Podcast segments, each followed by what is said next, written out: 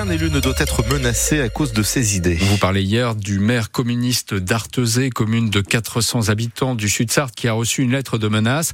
Courrier accompagné d'une balle, ce qui a entraîné une vive émotion des élus du département et de Fabien Roussel, le premier secrétaire du Parti communiste, qui apporte son soutien à Sylvain Poirier. Le maire a accepté de vous recevoir, Alexandre Chassignon.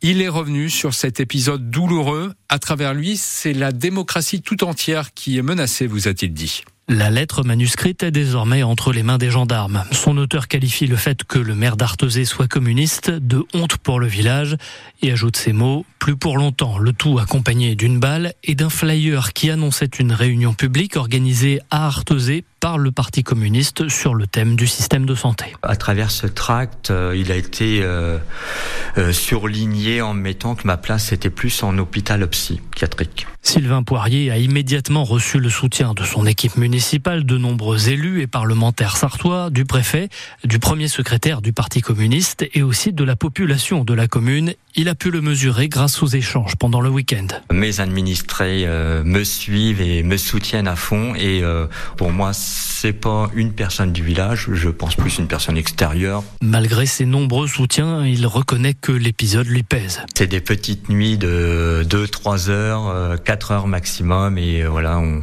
on va tâcher de, de se requinquer et de reprendre du poil de la bête. Sylvain Poirier a prévu de se faire aider pour ne pas laisser cette tentative d'intimidation l'emporter. Alexandre Chassignon, une enquête a été ouverte par la gendarmerie. Elle a été mise en examen après la mort de son père. La femme de trente-huit ans interpellée la semaine dernière au Mans a été écrouée à l'issue de sa garde à vue. Son père, un homme de soixante-quinze ans, avait été retrouvé mort dans son appartement situé à la limite entre Le Mans et Coulaines.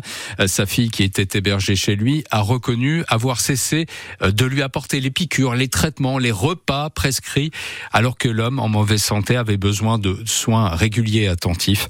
Père et fille entretenaient par ailleurs une relation conflictuelle, euh, des violences volontaires ayant entraîné la mort sans intention de la donner.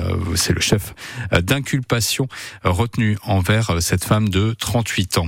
Nouvelle action des agriculteurs sartois. Cette nuit, à quatre jours de l'ouverture du salon de l'agriculture, après les supermarchés, ils ont procédé à des contrôles sur les produits servis dans les cantines scolaires et les EHPAD, en se positionnant devant les cuisines centrales, euh, celles du Mans, de Sablé, de Beaufay, des Comois. Ils ont aussi contrôlé des camions et doivent faire un bilan de leurs actions dans la journée. trente-huit fermetures de classe pour cette ouverture, c'est la version définitive de la carte scolaire.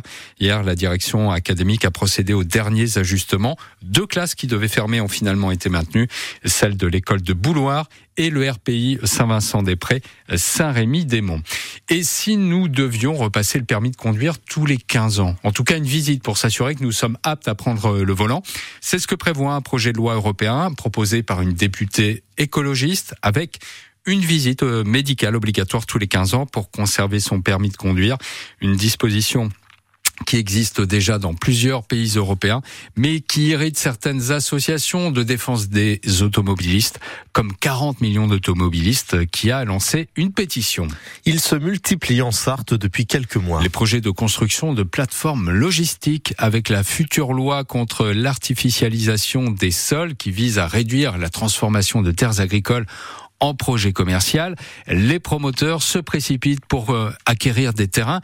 Les maires y voient une manne économique, même si la plupart ne sait pas, en fait, au départ, quelle entreprise va s'y installer, Cristal Caillot. Il y a actuellement près d'une dizaine de projets dans le département. Deux plateformes à Chéréo, deux autres à Louailles, une à la Milesse, à Trangé ou encore à Ecomois. Des parcelles qui vont de quelques mètres carrés jusqu'à trente-trois hectares pour celle de Chéréo, dans le nord du département.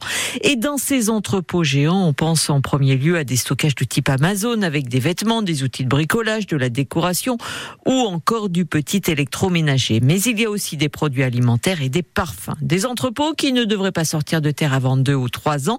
L'enquête d'utilité publique vient de se terminer pour les projets de Louailles et de Chéréo. Les rapports devraient être rendus publics d'ici la fin du mois et ils seront accessibles à tous pendant un an. Une conférence débat sur les plateformes logistiques est organisée demain soir à Aléferté Bernard, un des organisateurs sera l'invité de France Bleu Maine à sept heures quarante-cinq. Et qui pour succéder à Reginald Doré ? Ah ben c'est la question qui se pose. Après le limogeage hier de l'entraîneur du Mans F C, c'est son adjoint Johan Ferprier qui prend temporairement la relève.